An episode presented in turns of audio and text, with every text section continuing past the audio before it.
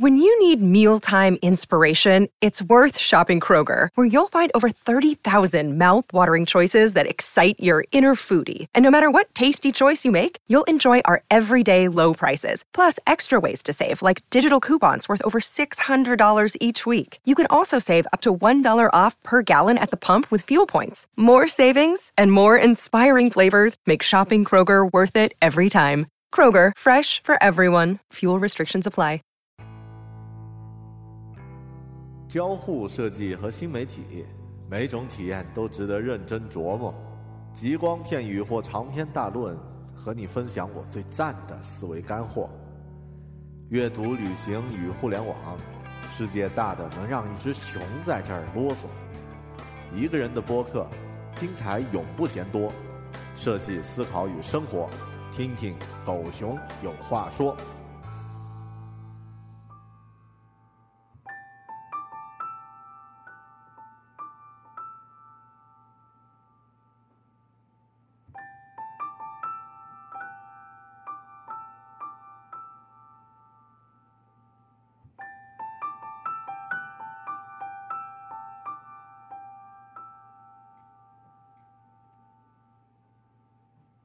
大家好，欢迎收听聚焦设计思考与生活的独立播客《狗熊有话说》（Bell Talk）。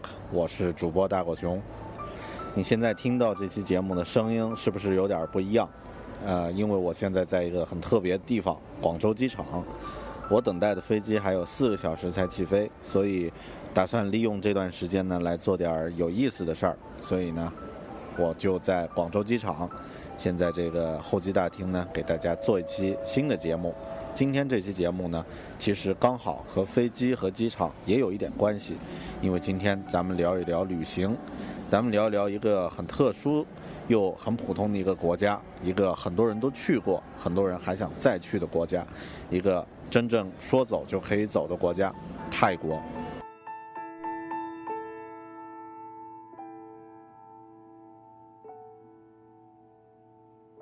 泰国，这是一个有着小清新的浪漫电影与重口味泰拳人妖产业的神奇国家，一个生活节奏非常的缓慢，人民却非常友善的国家，一个旅游费用很低的国家，一个微笑就像通行证一样，闲谈永远比工作计划要重要的国家，一个很容易让人去接近的国家，一个东南亚最为多样化、最值得一去的国家。我的一个朋友曾经说呀。我不介意我的护照上盖满了泰国的签证，而作为已经做过两期泰国旅行的主题节目，并且这两期节目都还很受欢迎的我来说呢，我也不介意再做几期泰国旅行的主题节目。在以前的节目里，我分享过前往清迈、曼谷旅行的经历。今天这期节目呢，咱们继续聊聊泰国。只是我们这一次的旅程呢，不再是具有浓厚素可泰历史底蕴的清迈地区了，而是泰国另外那一块最吸引人的地方。那里有着阳光、沙滩、美女、美食、美景和善良的人们。今天这期节目，咱们来聊聊我刚刚结束的一趟沙美岛、向导的印象之旅。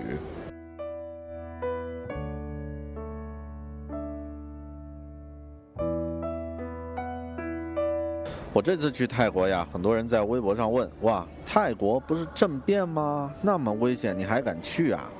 其实这里呢，需要更新一下大家的世界观啊。泰国的政变呀，就像大胖子，比如说我啊的减肥宣言一样，不但非常的频繁，而且毫无杀伤力。我印象里听到最早的一次泰国政变呢，应该是在2006年，当时的泰国总理他信，啊，这个下台流亡了。国家呢由军人政权取代，然后国外的媒体形容说这是一场滑溜的像丝绸一样的政变，连首都曼谷的交通几乎都没有中断过。到现在呢，泰国经历了十多次政变了，但这和游客几乎是两个平行的世界。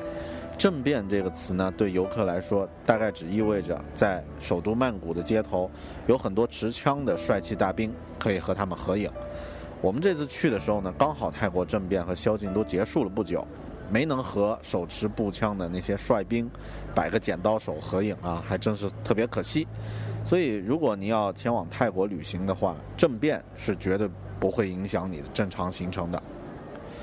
另外，泰国呀也是一个旅游费用很低的国家，所以刚刚为什么说说走就可以走呢？这也是其中的一个重要原因。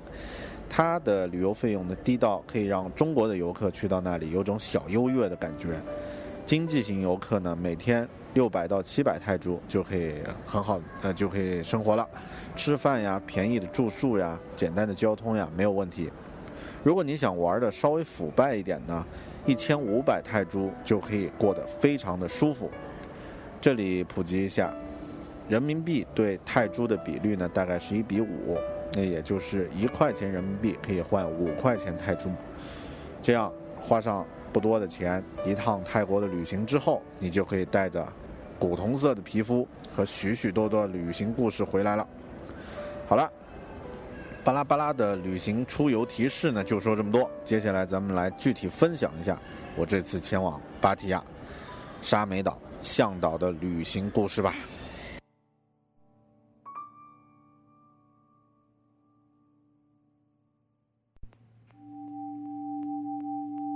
我这次前往泰国呢，是因为泰国旅游局的邀请与安排，和云南的另外几位媒体代表呢共同前往。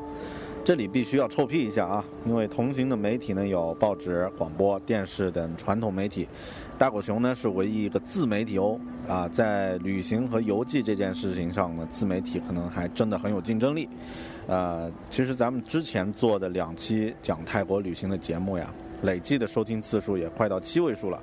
当然，这也说明泰旅局的这个目光的确是非常具有前瞻性啊！先提前感谢一下这个泰国旅游局的朋友们，谢谢啊！其实这个感谢，呃，真的不是客套啊，因为同行的呃泰旅局的 L 小姐啊，我就不不说名字了，L 小姐呢非常敬业、认真负责，然后呢一口流利的泰语啊，是我们出行的坚实保障啊。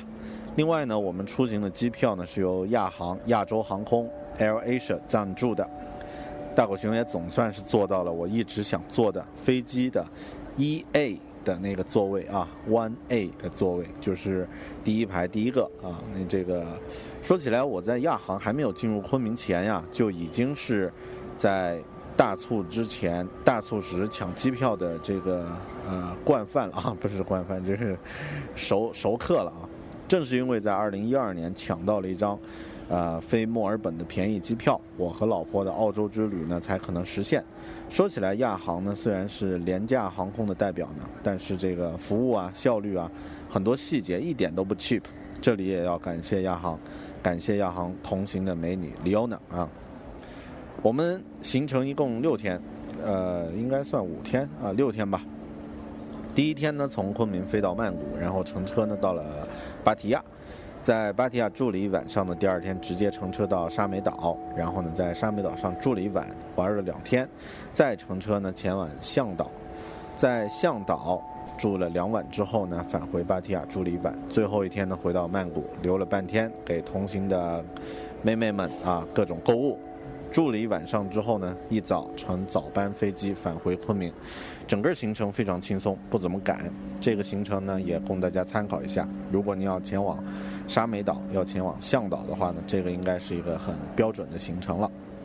好了，嗯，可以可以，各种感谢和行程之后，咱们开始来分享具体的旅行内容吧。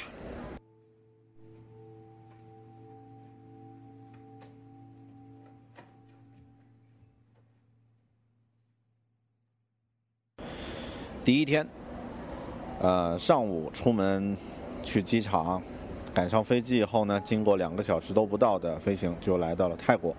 昆明飞泰国就是有这样的这样的好处啊，比我们飞广州呀、成都啊还近。因为有这个亚航的赞助啊，飞机上吃的还不错，有甜甜的曼果糯米饭。下了飞机之后呢，我就直接我们就直接上了车，然后呢乘乘坐这个乘车呢来到了。帕塔亚就是芭提雅，芭提雅呢当然是越南啊，这个泰国 泰国旅行的这个老牌传统重点城市了。呃，但我们来的时候天气略有一点阴啊，下一点雨，因为前段时间泰国政局呢有点动荡，所以呢旅游界呃感觉呢人不太多。街上的人也不多，但主要还是因为是淡季啊。呃，其实不论是在曼谷还是在芭提雅，明显看得出来，政变和普通老百姓呢其实没有什么关系，老百姓的生活一点都没有受到影响，还是该干该干嘛就干嘛，挺正常的。我们住的酒店叫 Zine，哎呀，估计俄罗斯客人挺多啊，老毛子挺多。那个呃，酒店的这个说明还专门有一份俄文版的，它分成两块儿。一块呢是公寓式的高层这个酒店房间，另外一部分呢是带着游泳池的别墅区。我们住的是别墅区啊，听起来好像非常高大上，但其实酒公寓区呢有一个别墅区比不了的优势，就是整栋楼整栋楼啊，它都是面朝大海，春暖花开。不过因为我们第二天啊，每天都可以，第二天之后每天都可以面朝大海一直发呆，所以就也就没关系了，不纠结。晚上呢，在芭提雅由东道主带着大家去一家海边的餐厅吃晚餐。在吃饭这件事情上，一定要相信本地人，不论是在哪个国家都是这样。这次也是一样的，啊，你吃到了很多非常地道的泰国美食啊，椰子壳装着的冬阴功汤，然后不知道用什么调料啊，反正很多香料煎出来的鲜鱼啊，煎鱼，大家吃的都特别爽啊。当然，我拍了不少图片。嗯，因为这是个音频节目，那嗯，正在听节目的你就歪一下，歪歪一下啊。第一天，芭提雅。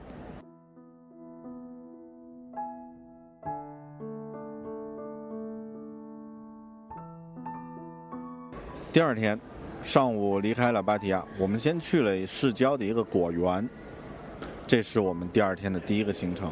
这个名字叫做素帕塔果园的。地方的面积大概有好几百亩，是热带水果爱好者的天堂。来到这里的主题实际上就是一个吃，啊，就是这样的一个字。进门不远的大厅呢，刚刚采摘好的水果摆满了一大桌，随便你怎么吃，怎么吃都行。除了我们很熟悉的像山竹呀、火龙果呀、香瓜呀、红毛丹呀这样的一些水果，还有一些不是太常见的，像蛇皮果、椰色果之类的。这些其实只是前菜，重点在旁边的小屋，在那里水果皇后在等着我们。是的，水果皇后就是榴莲，这东西霸气十足啊，一定要单独放置。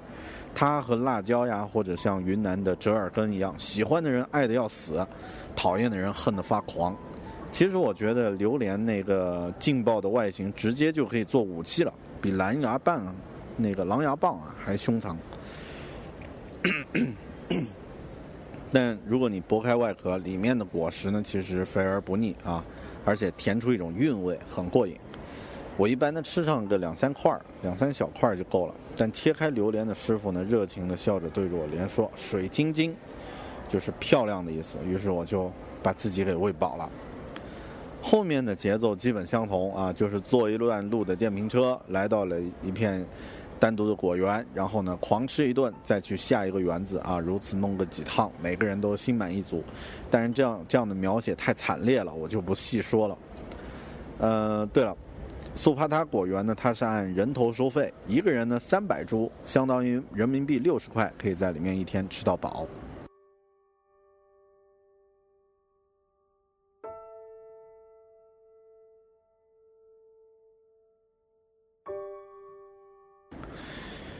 第二站，沙美岛。从芭提亚开车大概两个多小时呢，就来到乘坐快艇前往沙美岛的地方了。沙美岛是一个狭长的岛，面积呢其实不大，但这完全不重要，因为沙美岛人如其名，它的沙滩和大海真的是美到超赞，其他都不重要。沙美岛的沙滩呀是非常细的白沙。脚踩上去以后呢，啊，真的是如丝绸般顺滑啊，呃，smooth as a silk。而大海呢，在天晴的时候呢，更是美得不得了啊。略微可惜的是，我们来的时间呢不是太巧，刚好是阴天，大海也显得有点脾气，一阵一阵的浪拍过来，力量十足。呃，下海水的人自发弄出一种新的玩法，走到水深极凶的地方呢。用身体去冲撞不停扑过来的有人那么高的大浪啊！我就把手机挂在脖子上的防水壳里去拍水下视频，啊，那个大浪撞的特别爽啊，把我撞爽了，我就咆哮着冲向最大的一个浪，结果呢，他打过来，我就被打的一个熊翻身，脖子上的手机也就被大海没收了。嗯，如果带着潜潜泳镜，可能还有希望找回来，但紧接着又来了两个浪啊，我又翻了两个跟头之后呢，就放弃了。一起去的朋友们说呢，可以晚上落潮的时候拿个手电筒去海滩捡手机。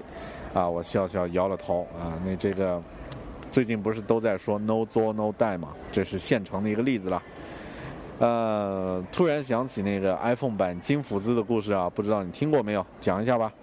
啊，从前有一只狗熊，它弄丢了一台 iPhone 5C，然后呢，它就去这个海边祈祷，然后呢，海神就出现，就海神就对着狗熊说：“哦，这是你的手机吗？”然后这个海神拿出了一台 iPhone 6啊，就林志颖拿的那台。然后狗熊说：“这不是我丢的，不是这台。”然后海生又拿出了一台 iPhone 5S，说：“狗熊啊，这是你的手机吗？”狗熊说：“呃，这还不是我的手机。”啊，然后这个海神呢，很不情愿的拿出了一台绿色的 iPhone 5C，说：“啊，那这个手机很平凡的这个手机是你的吗？”呃，狗熊说：“呵，就是我的，就是我的。”然后海神说：“好孩子，很诚实啊，三个手机都给你吧，啊，进水了都用不了了。”好的，呃，好了，这个闲聊到这里呢，放首歌啊，咱们听听一下歌，轻松一下，接下来再来分享咱们泰国的故事。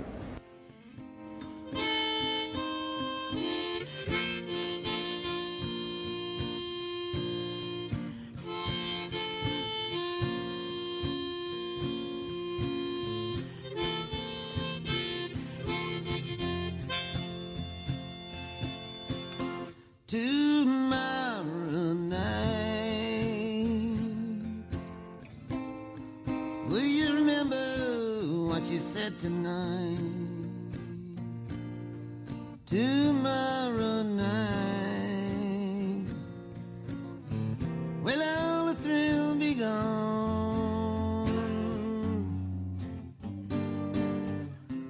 tomorrow night. will it be just another memory or just another song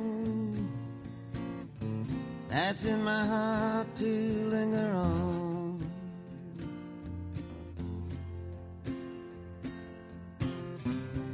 Your lips are so tender.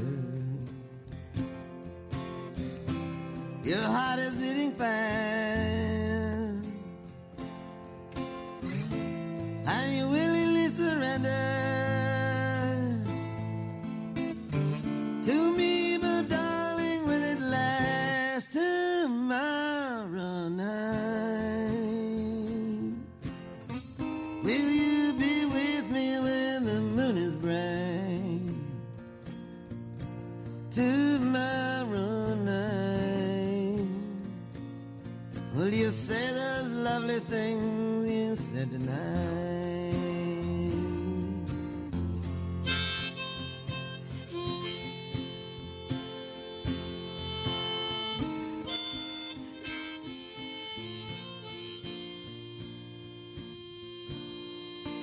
一直在海边嬉戏，晚饭当然吃的也很嗨。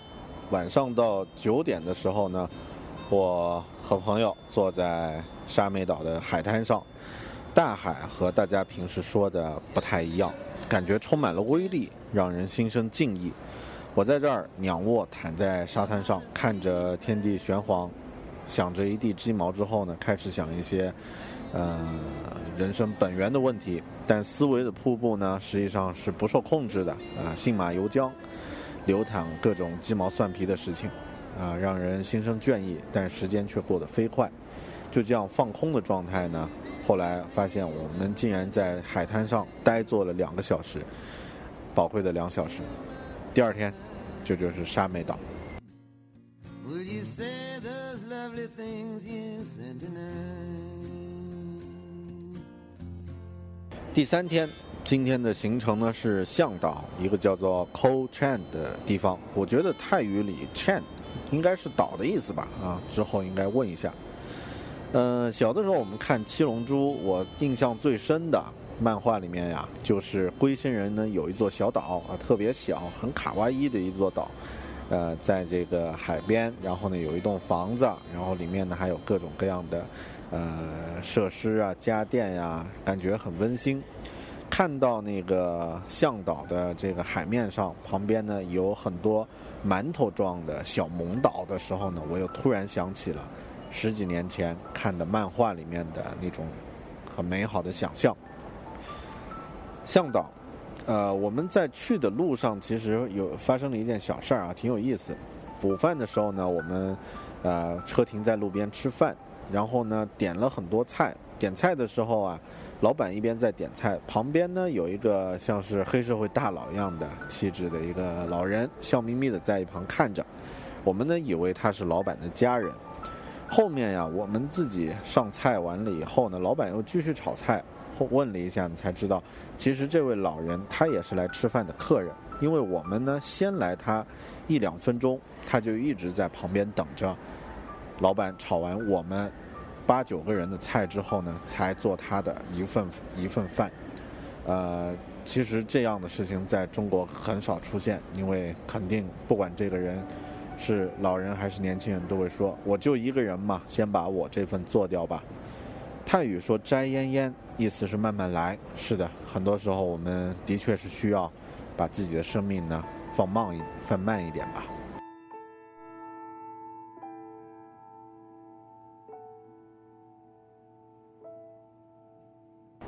到了向导，当然第一件事情呢就是去骑大象啊！我在尼泊尔的国家公园里面呢也骑过大象，但感觉好像向导的大象呢，它的身形体积更大一点儿。我们骑着这种大象啊，这个史上最强的生物载具，然后呢进入丛林，淌过溪流，还是有点感觉的。偶尔这个大象会吼两声，如果你闭上眼睛，是可以想象电影《魔戒》里面的巨象兵的感觉的。只是这个坐在象头上的师傅呀，偶尔他还拿出手机来刷一下 Line，就是和微信差不多的一个社交软件啊，又把我的 feel 拉回到那个文明的世界了。晚上呢，我们乘船出水，去海湾的这个湿地里面呢，去看萤火虫。那样的一段这个坐在小马达上，然后航行在。这个深夜、漆黑、寂静的这个海湾里面的感觉呢，其实非常的像很多电影，比如说《现代启示录》，比如说这个，当然也不说恐怖片了啊，那这个有点那种感觉。萤火虫呢，其实在这个夜里面的感觉呢，非常的美，只有安静的水，还有闪光的光点。但我们团队里面呢，有人，呃，很害怕水的感觉，很害怕寂静、黑暗的水这样的感觉。最后呢，大家匆匆忙忙的回到了岸上。当然，其实如果你不去想《狂蟒之灾》之类的电影，其实都还好了。不过呢，想起当年我和老婆在爬鸡足山的时候走的那种夜路的经历呢，啊，这其实根本不算什么。以后有机会和大家讲讲我们走夜路，呃，那种。呃，寂静岭般的经历。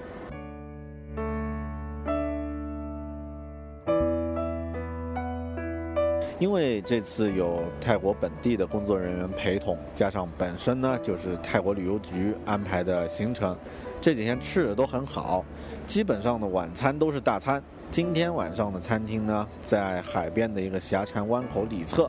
就在我们就坐的桌边，就是平静的水面，同样平静的大海呢，在远处，放着金色的光亮。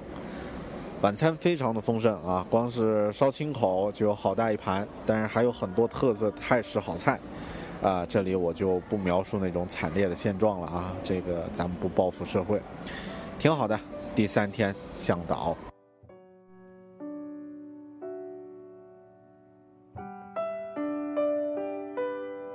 第四天，今天的主题是运动啊！一早先绕着向导晨跑了几公里，这个是老年人的习惯啊，呃，睡不着懒觉。然后呢，回到酒店吃完早餐，和大家一起去玩这个丛林分丛林飞行啊，叫 Top Tree Top Tree Top Flying 啊，那个那个活动特别的过瘾，然后爬树爬的一身大汗，待会儿我再详细讲一讲。下午呢，我们又呃因为下海呢啊因为下雨啊出海就取消了，于是呢大家在游泳池里面啊做狗刨大赛啊，那这个今天的运动量超级多。呃，先说一说我们住的酒店啊，我们住的酒店呢其实是一家。呃，日本风格的酒店啊，细节做的都很到位啊，甚至连日本的那种繁复的琐碎的东呃那种感觉都照搬过来了。酒店的名字叫 The Deva，我不知道这有没有什么讲究。呃，它的这个设计其实很棒啊，主要材质都是冷色的水泥，还有银色的这个银白色的这个呃材质。另外呢，像黑色的木质，然后呢白色的沙沙子。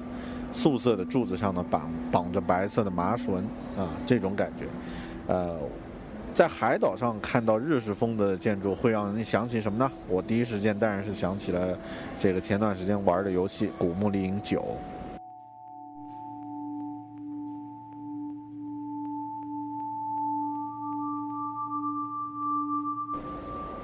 今天一直在下雨，感觉海和天都不是太出彩。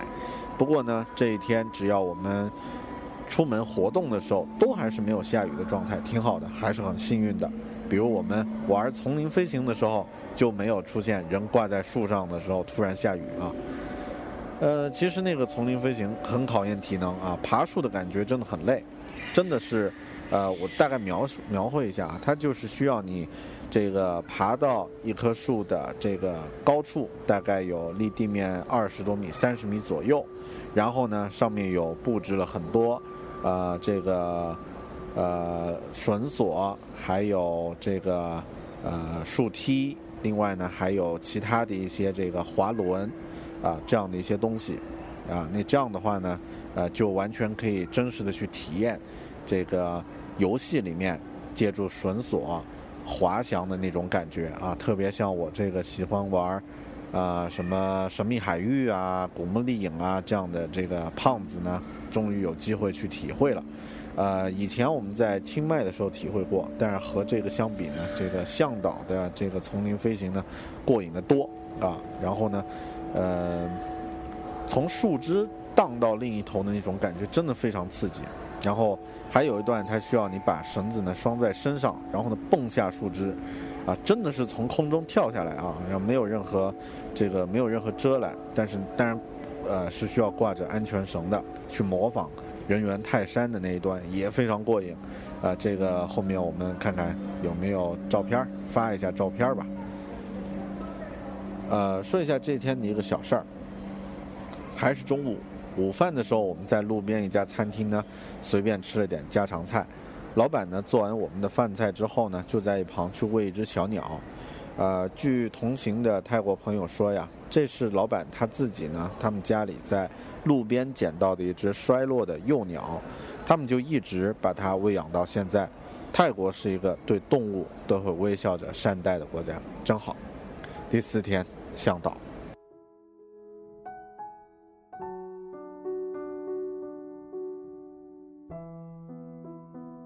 第五天，一早爬起来，室友还睡得正香。我洗漱好出门，去向导的沙滩上走了走。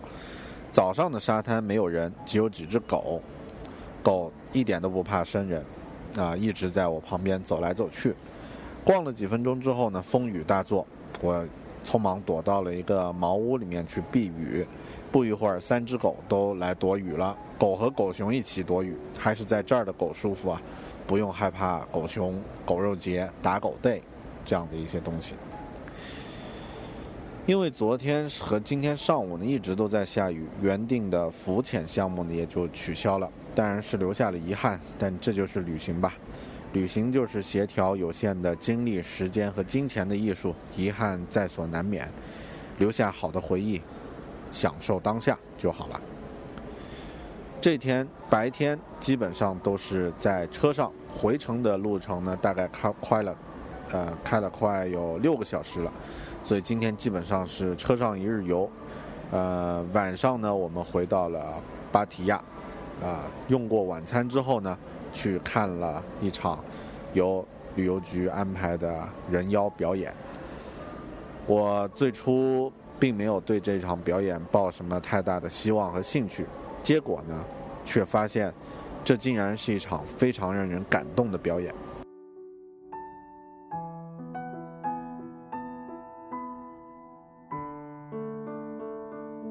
我们去的这个表演的名字呢叫 Arkaza，呃，它是一个演艺场，然后呢，呃，入座率其实挺高的啊。我们去的时候是坐满了，看来这是一场这个非常呃这个受欢迎的一场一场 show。人妖刚刚出来的时候，我们其实也是抱着猎奇的心态去看这场演出的。呃，但随着演出的逐渐深入呢，你看着这些被上帝开了个玩笑、选错了性别的人们在舞台上那么努力的去展现自己最美的一面，其实还真的有些感动。呃，舞台上的这个 Lady Boy，我就不说人妖了啊，人妖这个词一呃似乎是有一些歧义，不是似乎是一定是有一些歧视的意味，咱们就说 Lady Boy 吧。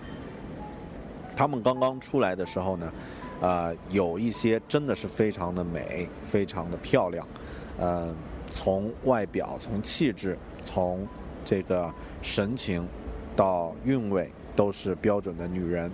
当然，也有一些呢，看似轮廓还留着呃男性的影子，还有一些这个硬朗的线条，然后呢，有一些呢还有着这个比较魁梧的骨架。嗯，但这个我们最初当然是抱着这种只是看一下外表的猎奇猎奇的心态去看这个演出的，但后面节目逐渐深入呀，你看着这些，呃，这些人，他们在舞台上，啊，努力的去展现自己最美的一面，真的会感受到一种不一样的这个感慨。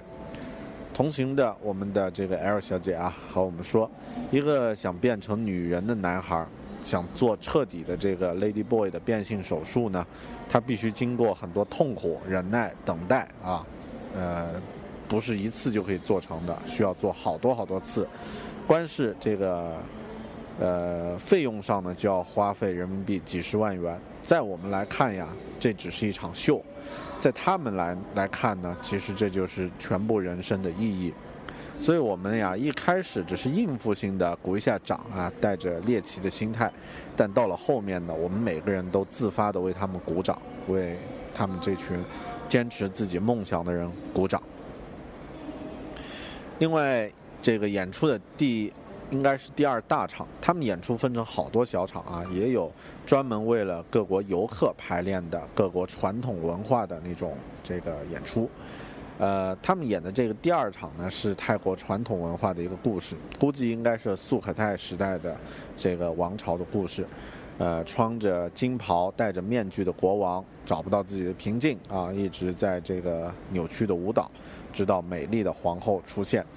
整场戏的舞美啊。特别的漂亮，那种感觉几乎我我的感觉有点像那个前段时间纪念碑谷那个游戏，充满无尽想象力的关卡设计，层峦叠嶂，让人目不暇接。呃，不夸张的说，如果用同样的规模和这个呃布置费用的话呢，春晚的春晚的这个级别其实都不一定能够比得上，呃，这个呃这场秀上面的这个效果。啊，那在现场表演的时候呢，所有的 Lady Boy 都挺胸抬头，打扮的庄重美丽，让人看得非常投入。啊，我觉得这是一场让我非常震撼的表演，让我彻底改变了以往对 Lady Boy 的认识。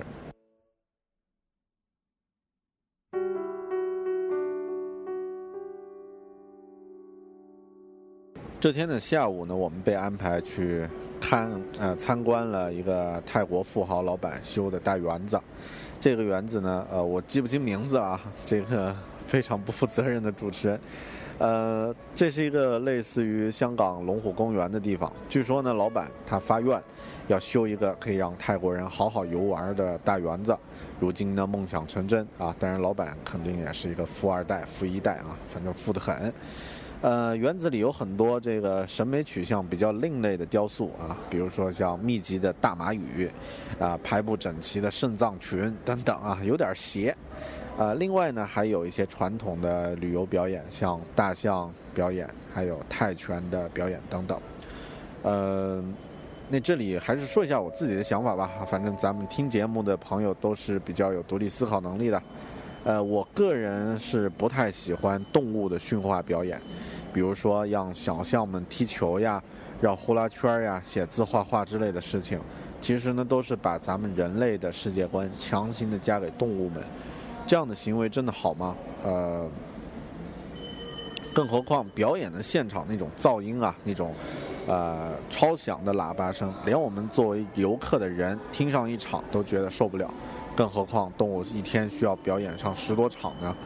呃，很可怜的动物们。呃，补充一下，泰国其实一直就有不少大象，像我们的耕牛一样呢，是这个必不可少的强劳动力。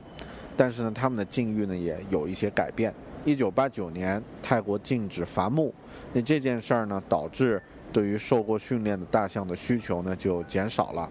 一头大象呀，大约可以工作五十年。年幼的时候呢，有两位看象人培训，通常就是两父子，他们可以陪伴大象整整一生。泰国法律规定，大象是六十一岁退休，然后也要回归森林，但它。大象一般的寿命都在八十岁以上，由于没有了工作，和这个国家很多的这个经济难民一样呢，呃，大象和依靠他们的看象人只好去大城市找工作，但在这样的一个飞机、火车和汽车的时代，大象又能做什么呢？所以，可能在芭提雅市郊的这个公园、这个园子，大象在努力做着他们能做的。对人类的表呃模仿的表演，呃至少他们也在呃有一个在做的事情吧。第五天，芭提雅。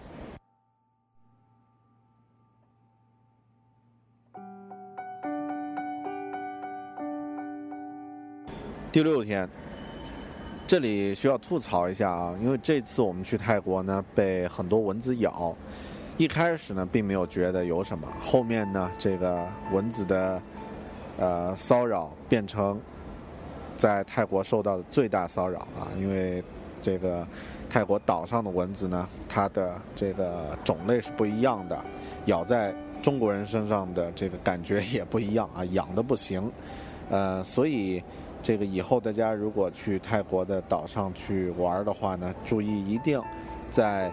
这个在他们遍布全泰国的 Seven Eleven 的这个便利店里面呢，都有卖这个驱蚊的这个喷剂，还有这个被咬了以后的这个涂剂啊，一定要去喷呃多喷啊，每天这个多喷几次，一定要防患于未然。然后如果是去到一些这个像丛林里面啊什么的，注意一下这个呃，可以把衣服稍微穿多一点啊，至少把你裸露的皮肤都遮住。第六天，这天其实已经没有什么事儿了。上午呢，我在游泳池里面游了一会儿泳，呃，然后呢，我们一行人就离开了芭提雅，返回泰国。午饭我们一般都吃的很简单啊。这天午饭呢，我们在路边吃了猪脚饭啊，味道其实还真不错。猪脚饭像还有像凉拌木瓜，这样应该是泰国普通人每天都会吃的常规食物了吧？嗯。然后我们下午呢就进到了这个亚洲赌城曼谷，啊，曼谷的主题就是赌。当然，和现在的北京相比呢，这种赌根本不算什么。下午的主要行程呢是购物啊，我是没什么动力了。然后呢就来到了曼谷市区的一个购物商场，叫 King Power Plaza，皇泉山店啊，挤满了中国人，连广播都是中文的，很夸张啊。中国人和韩国人还有日本人呢，基本上就是。整个在泰国消费的主力，我自己没买什么东西，呃，这个啊，买了买了点什么呀？买了点冰箱贴什么的啊，这个替中国人民丢脸了啊！以后大家如果去玩呢，注意可以这个多买点啊。晚上这天晚上发生了一件挺有意思的事儿，呃，也在节目里面讲一下吧。我们同行的一个呃一个朋友，他的一个女性朋友呢。嫁到了泰国，然后呢，在联系之后呢，说是要请这个刚好我们呃一行的人他都没见过，说请我们全部人吃饭。但是这感觉有略有一点不合适啊，因为我们人太多了。呃，但这个最后呢，还是集体被他说服，然后去吃自助餐。呃，这个姑娘呢，其实是昆明人，但已经彻底泰化了，而且呢，努力在做一个泰国的富人去生活啊，因为她嫁了一个泰国的富人。呃，他不准我们的司机和我们一起吃饭，把自己拿着杂志呢，随手就甩给司机拿着，啊，当做和他是完全不同阶层的人。啊，我其实是。可以理解和接受不同的人们他的不同的世界观和文化的，呃，当然因为呃这个不同的世界观和文化的人呢，还操着呃说普通话带着一点昆明口音啊，所以这样的话呢，我不是太容易接受啊，去指使我们的司机，却还说我们把自己的司机惯坏了，嗯，这其实透露出来一个呃一个现象，就是在泰国呢。传统的阶级观念其实还是有的，虽然对大多数、绝大多数游客来说呢，不是太有机会能够接触这些泰国人本身的生活，呃，存在就是合理，这其实没有对与错。听我的节目的朋友呢，应该都有独立思考的能力，会有自己的判断。我在印度的恒河圣城瓦纳纳西看到垂死的和有还有已死的那些贱民啊。匍匐在河岸边乞讨，普通的百姓呢去河里洗浴求福，河畔神庙的婆罗门呢举行着祭祀仪式，旁边高耸着的酒店里面，西方的游客在空调房里面，这个猎奇的看着这些景象。其实，所有的这些也都是现实世界的映射。如果你只是生活在自己熟悉。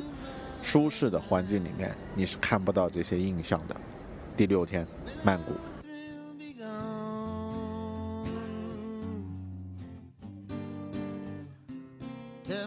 第七天，回国了。今天回国，早上四点起床，算是我今年起的最早的一天了。因为飞机也特别早，曼谷又是一个赌城，所以没办法，我们只能早起，和队伍们、伙伴们一起前往。呃，曼谷的朗曼机场等飞机。上午七点四十，我们乘上了亚航的返程飞机。昆明时间十二点呢，我已经在自己家旁边的静心园米线馆里面吃着正宗的云南米线了。这是每次从外地回到家乡的时候，我必须去做的一件事情。我们的家乡永远是最美的、最美丽的地方，但是我们也可以不时的去离开它。去看一看这个大千世界。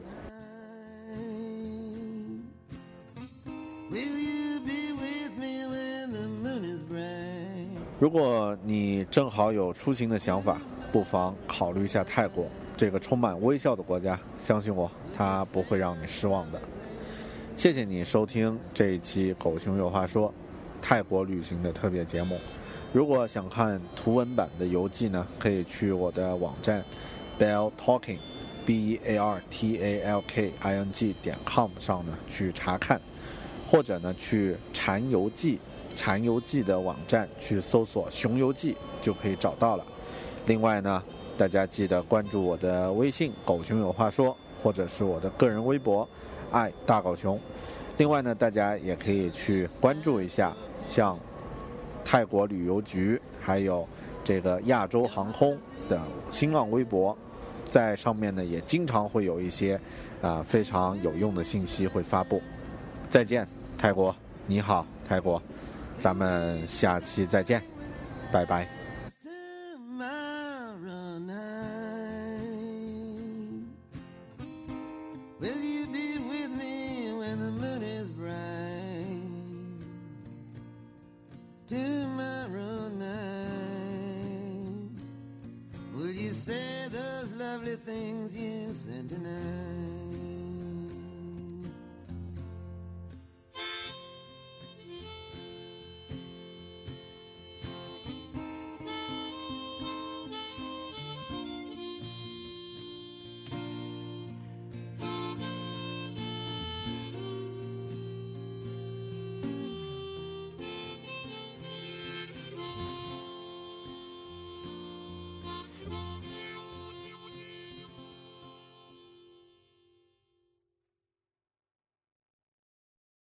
For the ones who work hard to ensure their crew can always go the extra mile, and the ones who get in early so everyone can go home on time, there's Granger, offering professional grade supplies backed by product experts so you can quickly and easily find what you need.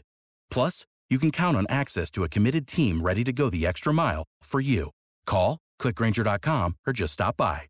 Granger, for the ones who get it done.